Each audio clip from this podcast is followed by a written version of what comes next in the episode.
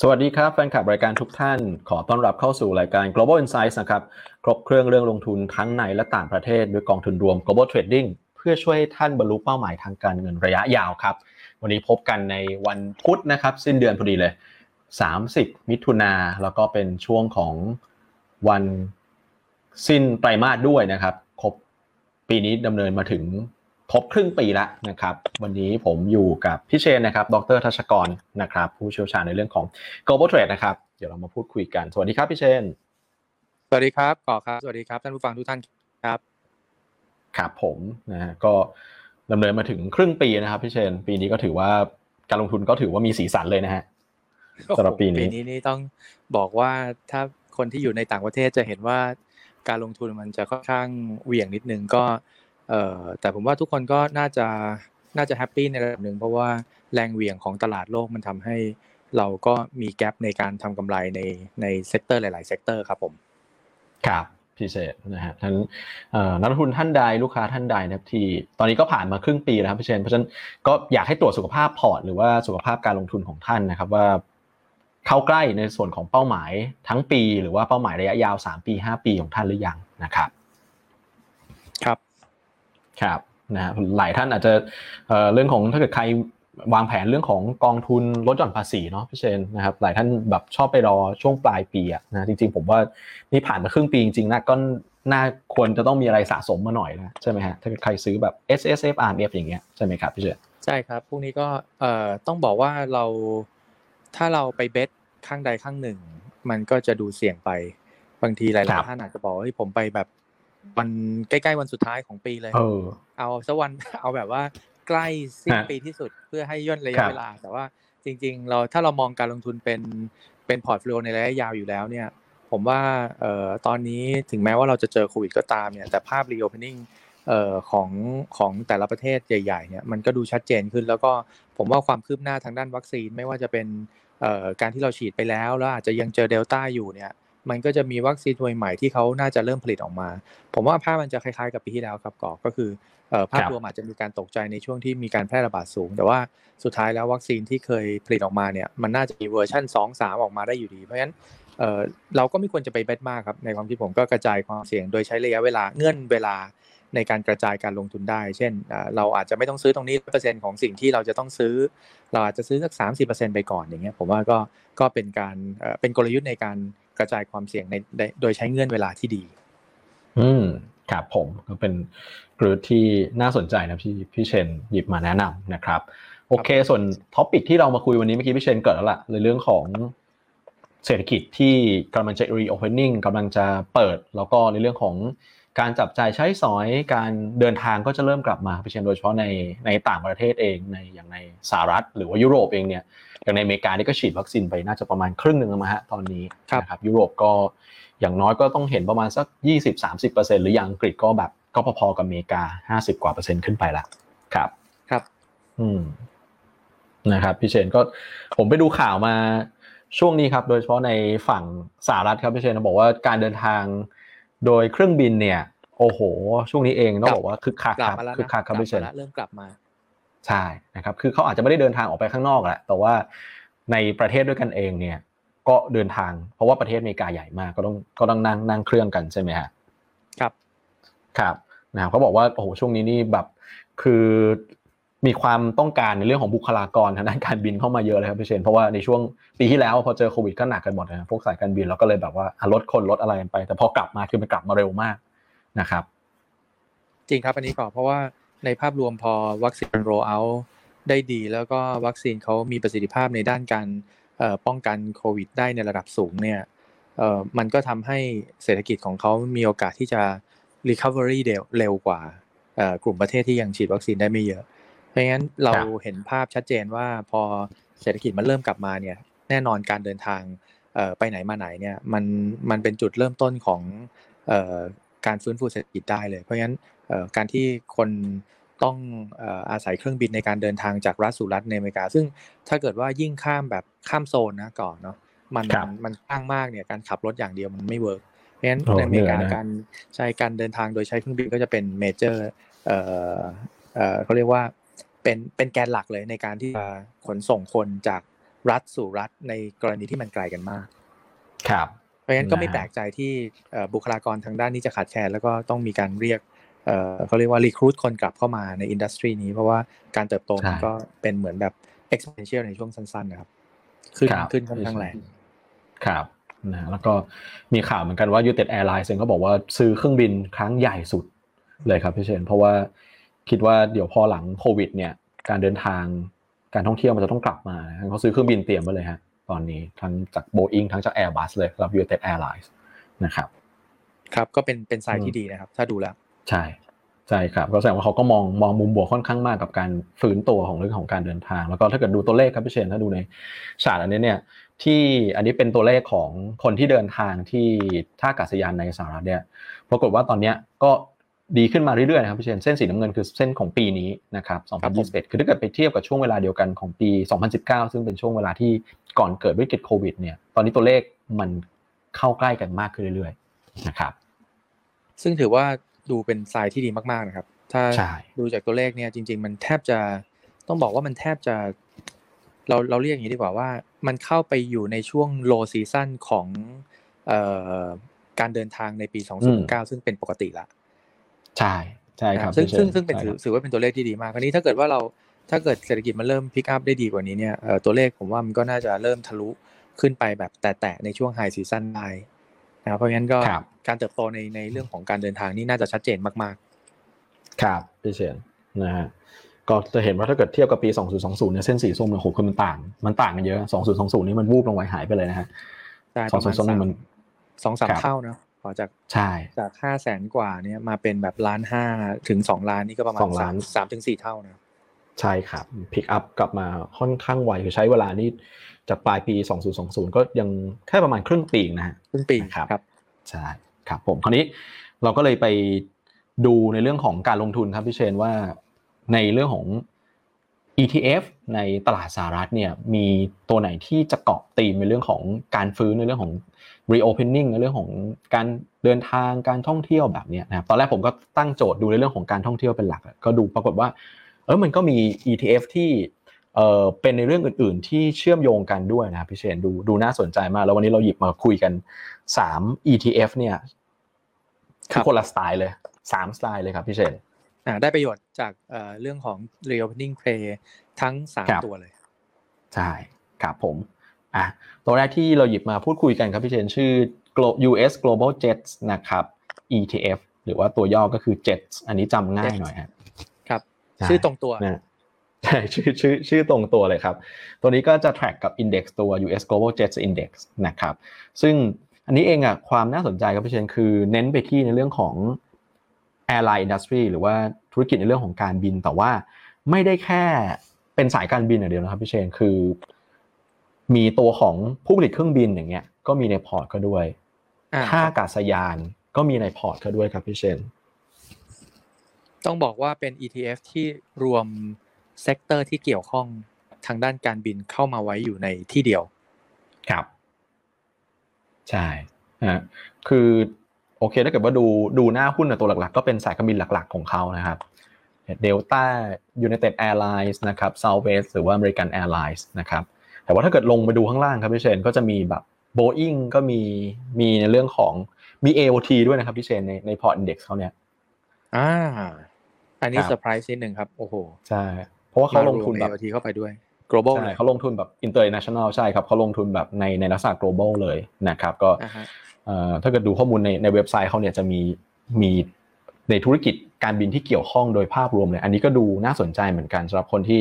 เอ่อแต่ว่าสัดส่วนหลักๆ ที่จะไปหนักก็ในหลัก ไปหนักในเรื่องของสายการบินนั่นแหละนะครับเพราะฉะนั้นถ้าเกิดใครมองภาพการบินดีขึ้นนะครับ ก็กองนี้น่าจะเป็นตัวแทน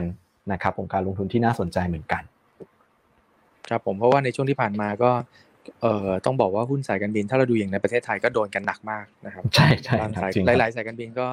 ก็เข้าโอ้อย่างดูอย่างการบินไทยเราก็เอ่อต้องเข้าครับแผนแผนฟื้นฟูไปเลยเพราะงั้นอ่าในช่ภาพรวมเนี่ยในจังหวะที่ถ้าเกิดมันกลับมาจริง ๆ ก็จะบอกว่า มันก็จะมีอัพไซด์ให้เราเห็นได้ค่อนข้างสูงพอสมควร ครับ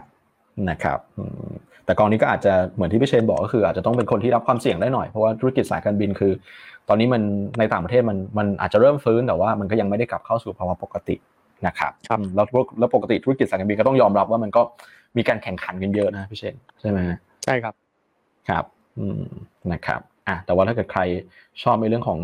ธุรกิจกลุ่มนี้ก็ อันนี้ก็เป็นตัวเลือกหนึ่งนะครับสำหรับตัว Jets นะที่ครัน่าบสนดูใจครับผมครับ Price Performance Year to Date ก็บวกมาสักประมาณ 12%จริงๆ ก็ถือว่าพอๆ กับพวกดัชนีตลาดหุ้นสหรัฐนะครับพี่เชนปีนี้ก็บวกมา Year to Date ก็บวกมาสักประมาณเนี้ย12-13%นะครับครับอืมในความเห็นส่วนตัวผมในครับกรณีที่ถ้าเกิดเรามองภาพที่มันจะกลับมาจริงเนี่ยในกลุ่มเนี้ยจริงๆเอ่อมันน่าจะยังมี potential upside อยู่พอสมควร เพราะว่า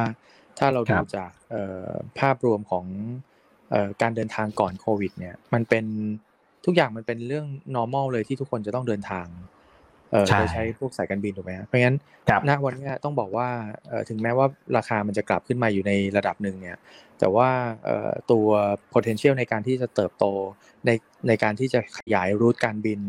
ในการที่จะขยายเอ่อจำนวนรอบบินเนี่ย มันยังมี potential ที่จะขยายอีกเยอะมากเลยเพ ราะงั้นครัในบภาพรวมเรา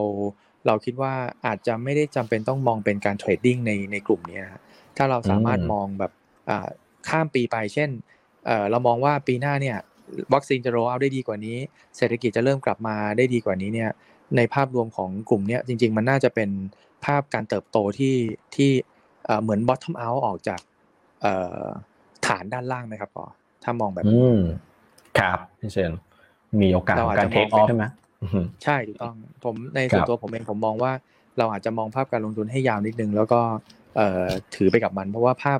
ถ้าดูดูจากภาพแมกโรมันค่อนข้างชัดเจนมากว่าอย่างนี้กลุ่มเนี้ยยังไงยังมี potential ในการยังไงเขาเรียกว่าในการเปิดเติบโตอีกค่อนข้างเยอะ อันนี้นี่นี่เรามองแค่เฉพาะสายการบินที่บินในประเทศนะก่อนในกรครัณีบที่ถ้าเกิดเอ่อ international flight มันเริ่มบินได้เนี่ย โอ้อันนี้ผมว่ามันยังมี potential อีกพอสมควรเลยอืมครับผม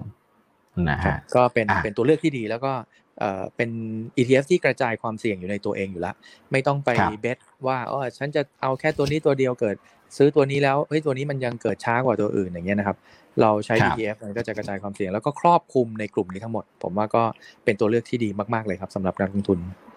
ครับผมโอเคอะตัวแรกคือตัว Jets นะครับครับผมตัวที่สองนะครับ ตัวที่สองที่จะเป็นอีกสไตล์หนึ่งเลยครับพี่เชน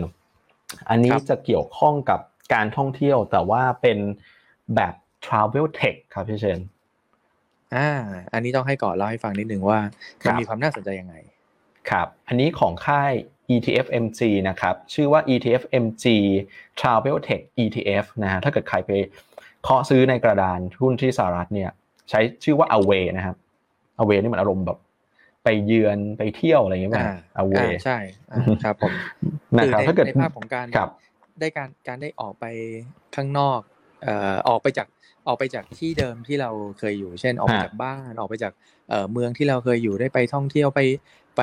เอ่อเขาเรียกว่าอะไรไปพักผ่อนในจุดต่างเมืองบ้างนะก็ตั้งชื่อได้ครับได้เอ่อน่าสนใจฮะเอาเวอ่าครับพี่เชนคือถ้าดูเนี่ยเออทีมทีมทีมการทำอินเด็กซ์คือทีมในเรื่องของการเลือกหุ้นเขาดูน่าสนใจเหมือนกันนะครับพี่เชนเพราะว่าเขาครับพยายามมองว่า ในการที่จะมีทริปทริปหนึ่งที่เกิดขึ้นเนี่ยจริง ๆ มันมีในเรื่องของเทคโนโลยีเข้าไปเกี่ยวในทุกๆเชนเลยครับพี่เชนที่ประกอบกันนะครัฮะบอย่างเช่นคุณนั่งอยู่บ้านเริ่มต้นคุณก็ต้องหาข้อมูลก่อนใช่ไหมฮะหาครับข้อมูลว่าเออก็เปรียบเทียบราคากัน ไม่ว่าจะเป็นราคาตั๋วเครื่องบิน ราคาห้องพักราคารถเช่าอะไรเงี้ยอ่าครับใช่ครับอ่ารวมถึงการจองที่พักอ่าพอพอได้ตัวเลือกแล้วคุณจะไปที่ไหนคุณก็จองที่พักนะครับอ่าครับจองที่พักเสร็จก็ เริ่มในเรื่องของการเดินทาง ซึ่งการเดินทางอ่าจะไปเที่ยวบางคนก็อาจจะไม่ได้ใช้รถส่วนตัวของตัวเองนะครับ ก็เรียกบริการรถอ่ารถเช่าหรือว่ารถที่มารับเรานะครับ อย่างเนี้ยอย่างถ้าดูในฉากมี Uber มีตัว Lyft อย่างเงี้ยครับที่ทำในลักษณะของ ride sharing หรือ ride hailing นะครับ ก็คือครับท่านก็เหมือน Grab อะถ้าบ้านเราก็ก็เหมือนก็เหมือนเรียกเรียก Grab มารับนะครับครับนะฮะอ่าขึ้นเครื่องบินไปไปถึง destination ของท่านแล้ว จองที่พักจองผ่านที่ไหนล่ะ booking.com ไหมหรือว่าอ่าบางคนครับถ้าถ้าไม่ชอบนอนโรงแรมก็ Airbnb ใช่ไหมพี่เชนใช่เลยครับครับนะฮะก็จองที่พักในลักษณะที่เป็นบ้านเป็นอะไรเงี้ยนะครับ ก็เอ่อได้อารมณ์อีกแบบหนึ่งเหมือนกัน อย่างเงี้ยคครัรับบพี่เชนแล้วก็เอ่อรวมถึงเอ่อท่านไปกินไปเที่ยวที่ไหน ท่านก็มีการที่เอ่ออาจจะเสิร์ชข้อมูลนะครับ หรือว่าอาจจะมีการแชร์ข้อมูลแชร์ประสบการณ์กัน ก็ผ่านตัวแอปอย่าง Trip Trip Advisor TripAdvisor อย่างเงี้ย อ่าใช่มาดูพอดูรีวิวว่าให้กันกี่ดาวให้กันยังไง ผมเองก็ก็ใช้บ่อยเหมือนกันไม่เช่นตัวแอปก็ใช้ TripAdvisor บ่อยเนี่ยเหมือนกันครับ TripAdvisor อ่าก็เป็นอันหนึ่งที่เป็นหลักเนาะที่เราเวลาอยากจะไปทานข้าวอะไรที่ไหนยังไง เราดูจากในนั้นเนี่ยมันก็จะมีดาวมีอะไรแล้วมีคอมเมนต์ให้เราก็เข้าไปอ่านก็สะดวกครับทำให้อย่างน้อยเราก็รู้ว่าอ๋อสถานที่นี้เอ่อไม่ใช่เราไปดูโฆษณาเขารูปสวยแต่โอ้โหจริง ๆ คนคอมเมนต์นี่ไม่ไม่ไหวเลยนี่ก็มันช่วยเราได้เยอะครับช่วยเราได้เยอะ ใช่ ใช่ครับก็จะเห็นว่าเออในในเรื่องของการท่องเที่ยวหนึ่งทริปเนี่ยมันมีอะไรที่เข้ามาเกี่ยวข้องเยอะนะครับพี่เชนครับนะฮะก็เลยเนี่ยทางเอ่อตัว ETF ตัว Away เนี่ยก็มองตรงจุดนี้แล้วก็จัดทำเป็นเป็น Index แล้วก็มี ETF ที่ล้อไปกับ Index ตัวนั้นนะครับก็จะเห็นว่าครับหุ้นเนี่ยนะครับก็เนี่ยเอ่อพอร์ตที่ถืออยู่อย่าง Uber นะครับ Uber บ้านเราน่าจะคุ้นเคยกันแต่ตอนนี้ก็ไม่มีละนะครับอ่าเอ่อครับ Airbnb นะครับเอ่อ Booking นะครับตัว Lyft เมื่อกี้ก็คือ Lyft ก็ทำคล้ายๆกับตัว Uber เหมือนกัน Uber นะครับอ่าครับผมครับเอ่อ Expedia อย่างเงี้ย TripAdvisor โอ้โหครับนี่ถ้าใครชอบสายแบบสาย tech สายที่แบบเอ่อเป็นลักษณะของบริษัทที่เป็นแพลตฟอร์ม ให้คนเข้ามาใช้ให้คนเข้ามาแชร์ข้อมูลกันอย่างเงี้ยครับ อันหนึ่งที่ที่กองนี้เท่าที่ผมดูแล้วเอ่อมีความน่าสนใจคือ ถ้าก่อสังเกตว่าครับ ณ ปัจจุบันเนี่ยธุรกิจเอ่อทั้งหลายที่เติบโตกันขึ้นมาเนี่ยส่วนใหญ่เขาจะพัฒนาตัวเองมาจากพวก platform base ครับพี่เชนงั้นเพราะมันมันสามารถ leverage potential ของคู่ค้าเนี่ยเอ่อได้ค่อนข้างเยอะโดยที่การลงทุนของเขาอาจจะไม่ได้เยอะมากนะครับเพราะฉะนั้นเอ่อการเติบโตแบบ platform base เนี่ยก็จะเป็นอีกรูปแบบหนึ่งที่หลังจากโควิดไปแล้วเนี่ยคนน่าจะคุ้นชินแบบเหมือนสถานการณ์โควิดบังคับให้คนเนี่ยมาใช้เอ่อเอ่อเขาเรียกว่าอะไรอะ เอ่อเทคโนโลยีในในเรื่องเกี่ยวกับการ search ว่าการจองหรือว่าอะไรต่างๆเนี่ยในรูปแบบที่เป็นดิจิทัลหรือเป็น tech มากขึ้นเนี่อืมเพราะฉะนั้นกลุ่มที่ครับเป็นกลุ่ม platform base เนี่ยจริง ๆ เป็นกลุ่มธุรกิจในอนาคตที่วันเนี้ยมันดูเหมือนไกล แต่ว่าวันนี้พอโควิดปุ๊บมันบีบให้มันเข้ามาใกล้มากเพราะฉะนั้นครับในภาพรวมจริง ๆ ธุรกิจที่เป็น platform base ทั้งหมดเนี่ยเอ่อต้องบอกว่ามีความน่าสนใจคราวนี้ในภาพที่เป็นท่องเที่ยวเนี่ยเอ่อเราเราเข้าใจกันอยู่แล้วว่ามันมีเจ้าดัง ๆ อยู่แต่ว่าในนี้เขาก็รวมเจ้าที่มี เอ่อเป็น unique feature ของเขานะครับ ที่เอาเข้ามารวมอยู่ในกอง ก็ถือว่าเป็นกองที่น่าสนใจทีเดียว แต่ว่าอย่างอย่างในในมุมมองของการลงทุนในกองแบบเนี้ยถ้าเป็นส่วนตัวผมเวลาเราเราเห็นนี้แล้วเราจะ recommend ลูกค้าเนี่ยอืมหลักๆเราครับก็จะมองให้เอ่อเป็นคือเนื่องจากการท่องเที่ยวมันอาจจะยังไม่ได้กลับมาร้อยเปอร์เซ็นทันที มันอาจจะครับกลับมาพี่เจช้าเพราะฉะนั้น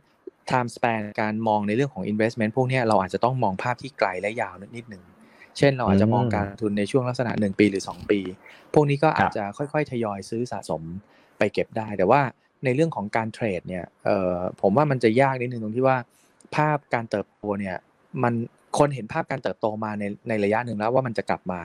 แต่การครับเติบโตที่เป็นแบบฟูลลูปมันยังไม่กลับมา เพราะงั้นเอ่อพออมราคามันขึ้นมาถึงจุดหนึ่งอะเอ่อในความเห็นพี่พี่มองว่ามันอาจจะครับมีความผันผวนระยะสั้นอ่า เพราะงั้นในฮะภาพการลงทุนก็อาจจะต้องมองเอ่อไทม์ไลน์ในการลงทุนให้ยาวนิดนึง แล้วก็เอ่ออาศัยเป็นลักษณะการซื้อทยอยสะสมอันนี้น่าน่าจะเหมาะ เพราะว่าถ้าถ้าเราจะไปซื้อทีเดียวเลยในช่วงสั้นเดี๋ยวเกิดมีโควิดและลอกนี้ มันอาจจะ drop ลงมาอีกสักหน่อยแล้วก็ค่อยๆทยอยสะสมไปก็จะปลอดภัยครับครับผมอ่าเป็นเป็นกลยุทธ์ที่ดีนะครับพี่เชนเป็นกลยุทธ์ที่น่าสนใจแล้วล่ะนะครับ คือถ้าดูครับอะแต่แต่แต่อันนี้เป็เป็นนกลุ่มที่ครัคบวรควรครับมีใช่เลยนะ ผมว่าเป็นกลุ่มที่ควรอืมมีเพราะว่า recovery เนี่ย คนอัดอั้นมากอยากเที่ยวอยากทานอยากอะไรอยู่แล้วครับ ถ้าเกิดว่าครับมันปลดล็อกได้นี่โอ้โห กลุ่มนี้นี่ผมไม่รู้จะขึ้นยังไงเลยนะครับมันคงครับจะกระโดดแบบจ้ำขึ้นไปเลยอะครับฮะครับพี่เจนนะครับอะอันนี้ก็เป็นกองที่ 2 กับกองที่ชื่อว่า Away นะครับหรือชื่อเต็มคือ ETF MG Travel Tech ETF นะครับ year to date ตอนนี้บวกมาสักประมัน19%นะครับครับอืมจริงๆมีจังหวะที่ขึ้นไปสูงกว่านี้ด้วยนะเนี่ยโอ้โหอ่าแต่อันนี้อันนี้คือราคาย่อลงมาแล้วครับอ่า มันมีความผันผวนในในช่วงระหว่างที่มีมีระลอกโควิดแทรกเข้ามาบ้างในช่วงระหว่างปี พวกนี้มันก็จะมีผันผวนกลับไปกลับมากันอยู่ในช่วงนี้ครับ ผม ก็เป็นเป็นครับโอกาสให้สะสมต้องพูดอย่างนี้ดีกว่า อืมครับ อ่าโอเค ส่วนกองที่สามกองสุดท้าย ETF ที่เราเอามาแนะนำนะครับ อันนี้ก็จะเป็นอีกสไตล์หนึ่งเลยครับพี่เชนอาจจะเป็นครับโปรดักที่ดูแบบใกล้ตัวมาก ๆสำหรับผู้บริโภคนะครับกองนี้ชื่อว่า Invesco นะครับ Dynamic Leisure and Entertainment ETF นะครับ ใช่ครับ ตัวนี้ชื่อย่อว่า PEJ นะครับ PEJ ผมไม่แน่ใจว่าตัว P มาจากไหนเหมือนกันนะตัวตัวเชนอะผมก็ไม่ค่อยแน่ใจว่าทำไมทำไมตัวย่อมแบบนี้นะแต่ชื่อชื่อเต็มคือ Invesco Dynamic Leisure and Entertainment ETF นะครับดูหน้าหุ้นครับพี่เชนอันนี้จะเป็นอะไรที่เหมือนกับว่าถ้าเศรษฐกิจเปิดกลับมานะครับ คนจะไปกินไปใช้จ่ายเนี่ยอือฮึอันเนี้ยจะได้ประโยชน์ นะครับอือฮึอืมอะตัวตัวแรกอาจจะเป็นในแนวของเอ่อ entertainment นะครับก็คือ Viacom CBS นะครับก็คือทำในเรื่องของช่องรายการนะครับของของทาง CBS ตัวนี้เอ่อ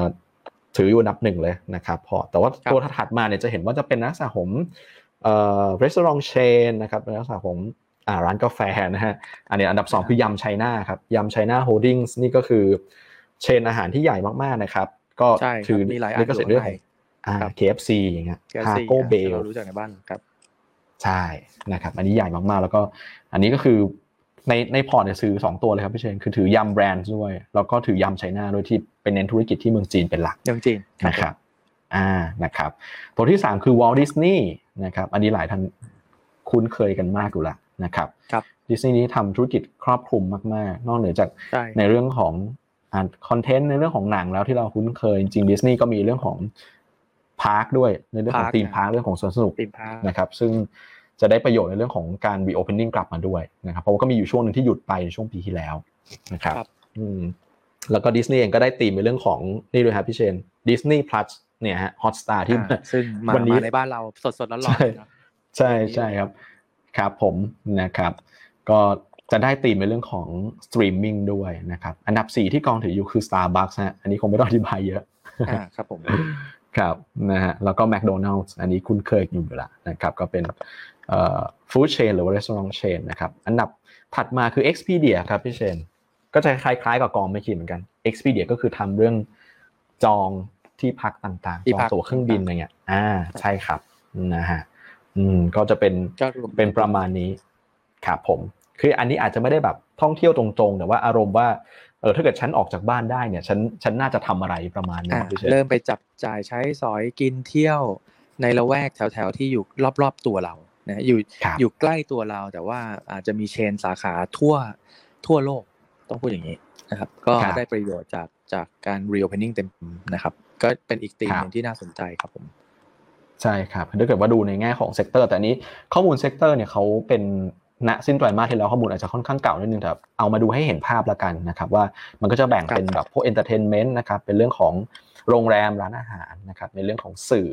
นะครับประมาณนี้เป็นหลักๆ ที่อยู่ในกองนะครับครับอืม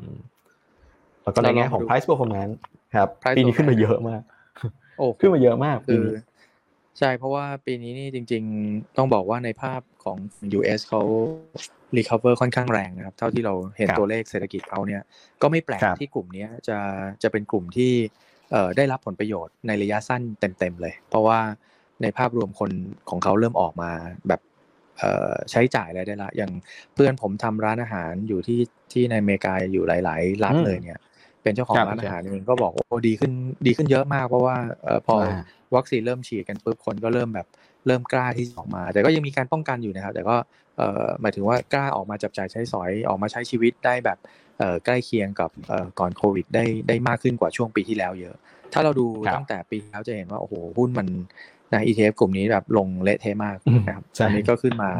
เอ่อค่อนข้างค่อนข้างดี แต่ก็ในภาพรวคมรับถ้าในกรณี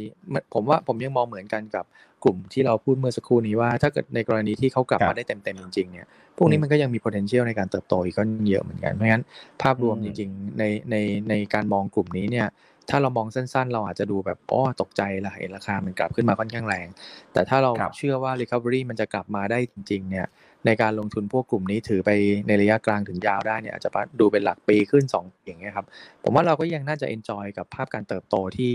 ที่เหมือนจะถูก bottom out ออกไปเอ่อ ในปีที่แล้วนะครับก็ก็ยังครับยังยังดูว่าเป็นกลุ่มที่ดูดีมาก ๆ อีกกลุ่มหนึ่งครับพี่เชนจริงวันนี้ที่เอามาพูดคุยกันก็ต้องบอกว่าสามแบบก็สไตล์เลยนะฮะสามสามสไตล์เลยแล้วก็ใช่ใช่ใช่แล้วที่พี่เชนก็เล่าให้ฟังเลยว่าเออในเรื่องของกลกลยุทธ์การลงทุนในแต่ละ แต่ละกอง ETF เนี่ย ท่านควรจะจะมอง time frame แบบไหน จะมองเป็นลักษณะอย่างไรนะครับอืมอีกอันหนึ่งที่อยากจะอยากจะ แนะนำให้ท่านผู้ฟังได้เอ่อมุมมองมุมมองในกลยุทธ์การลงทุนนะครับบางทีครับเราเราฟังมาหลายที่ใช่ไหมครับขอเช่น ที่นู่นก็ครับ recommend นี่ที่นี่ก็ recommend ตัวนั้น ที่นั่นครัจะบ recommend ตัวนี้มาเนี่ยแล้วเราจะจัดพอร์ตกันยังไงโดยปกติ จริง ๆ แล้วอืมเราควรจะมองจากภาพใหญ่ของเราว่าในการลงทุนในต่างประเทศของเราเนี่ยสมมติเลเซว่าเงินหนึ่งร้อยบาทเนี่ยเราแบ่งเงินลงทุนในต่างประเทศเอ่ออยู่ประมาณสัก15ถึง30บาทสมมุตินะครับในครับ15ถึง30บาทเนี่ยเราก็เราก็ควรจะแบ่ง ว่าใน 15 หรือ 30 บาทของเราเนี่ยเอ่อเราควรจะอยู่ใน sector ไหนประมาณกี่เปอร์เซ็นต์อืมเราได้ครับพอเราได้ภาพใหญ่มาปุ๊บเราก็ค่อยเอาตัวพวกเนี้ยเข้าไปหยอดไปหยอดไปหยอด ให้มันกระจายความรับเสี่ยงครับอยู่ในเงินที่เราที่เรากำหนดไว้อะครับผมมันก็จะทำให้ครับให้การลงทุนเนี่ยมันกระจายความเสี่ยงได้ดีแล้วก็มีประสิทธิภาพ ก็ไม่ต้องครับไปลงตัวใดตัวหนึ่งหนัก แต่ก็ เลือกของเลือกการกระจายความเสี่ยงไปใน sector หลาย ๆ sector ที่ที่เอ่ออาจจะได้ประโยชน์ในธีมที่เรามองภาพแมกโรไปอะครับก่อนเอ่อพวกนี้ก็จะสามารถทำให้เราจำกัดความเสี่ยง แล้วก็เอ่อเทคความเสี่ยงได้ได้เหมาะสมครับก็ไม่อืมไม่แนะนำให้ invest แบบตัวใดตัวหนึ่งอยู่ดีนะครับ ยังคิดว่าอาจจะต้องผสมครัผบสานกัน แต่ว่านักลงทุนแต่ละท่านอาจจะรับความเสี่ยงในแต่ละกลุ่มได้ไม่เท่ากัน บางท่านอาจจะบอกว่าพอกลุ่มแบบนี้บางทีมันอาจจะหวือหวาเกินไปอืมแล้วก็ไปเลือก ตัวอื่นที่มีส่วนที่ใกล้เคียงกัน แล้วก็เอ่ออมค่อยๆหยอดเงินลงไปว่า sector นี้เราจะลงสักกี่เปอร์เซ็นต์อย่างเงี้ยครับผมก็ใส่กันครับลงไปแล้วก็กระจายกันหลายๆเซกเตอร์วันนี้ก็ก็จะทำให้การลงทุนในภาพใหญ่ของเราเนี่ยมันมันยังอยู่ในกรอบของการลงทุนในสัดส่วน asset allocation ที่ไม่ได้เบ้จากเอ่อการลงทุนในหุ้นไปเยอะมากนัก เกินกว่าความเสี่ยงที่เรารับได้ครับ ก็ครอบจากภาพใหญ่มาเป็นภาพ asset allocation แล้วก็มาเลือก sector ที่เป็นก็เรียกว่าเป็น tactical play เนาะเนาะที่จะได้ประโยชน์จากเอ่อภาพการลงทุนในระยะ อาจจะสั้นหรือกลางหรือยาวแล้วแต่แต่ละท่านจะมอง แล้วก็เราก็เวทน้ำหนักลงไป ไม่ให้เกินสัดส่วนภาพใหญ่ที่เราที่เราตั้งเอาไว้อย่างเงี้ยครับผมก็จะทำให้การลงทุนเรามีประสิทธิภาพมากขึ้นครับครับผมอ่าโอเคนะครับ ก็วันนี้ก็ผมว่าเนื้อหา แน่นเลยรายละเอียดเยอะเลยนะครับก็อ่าครับก็ก็ได้ไอเดียจากเรื่องของครับเอ่อการลงทุนในภาพแบบนี้ แต่ว่าอยากจะมีอีกสักสองอันที่อาจจะให้ไปมองอืมนะอืมผมว่ากลุ่คมรับที่พี่เจอาจจะสเปซิฟิกกว่าที่ก่อพูดเนี่ยอาจจะมีสักสองตัวนี้บอกครับก็คือเป็นเอ่อกลุ่มที่เป็นพวก food and beverage โดยตรง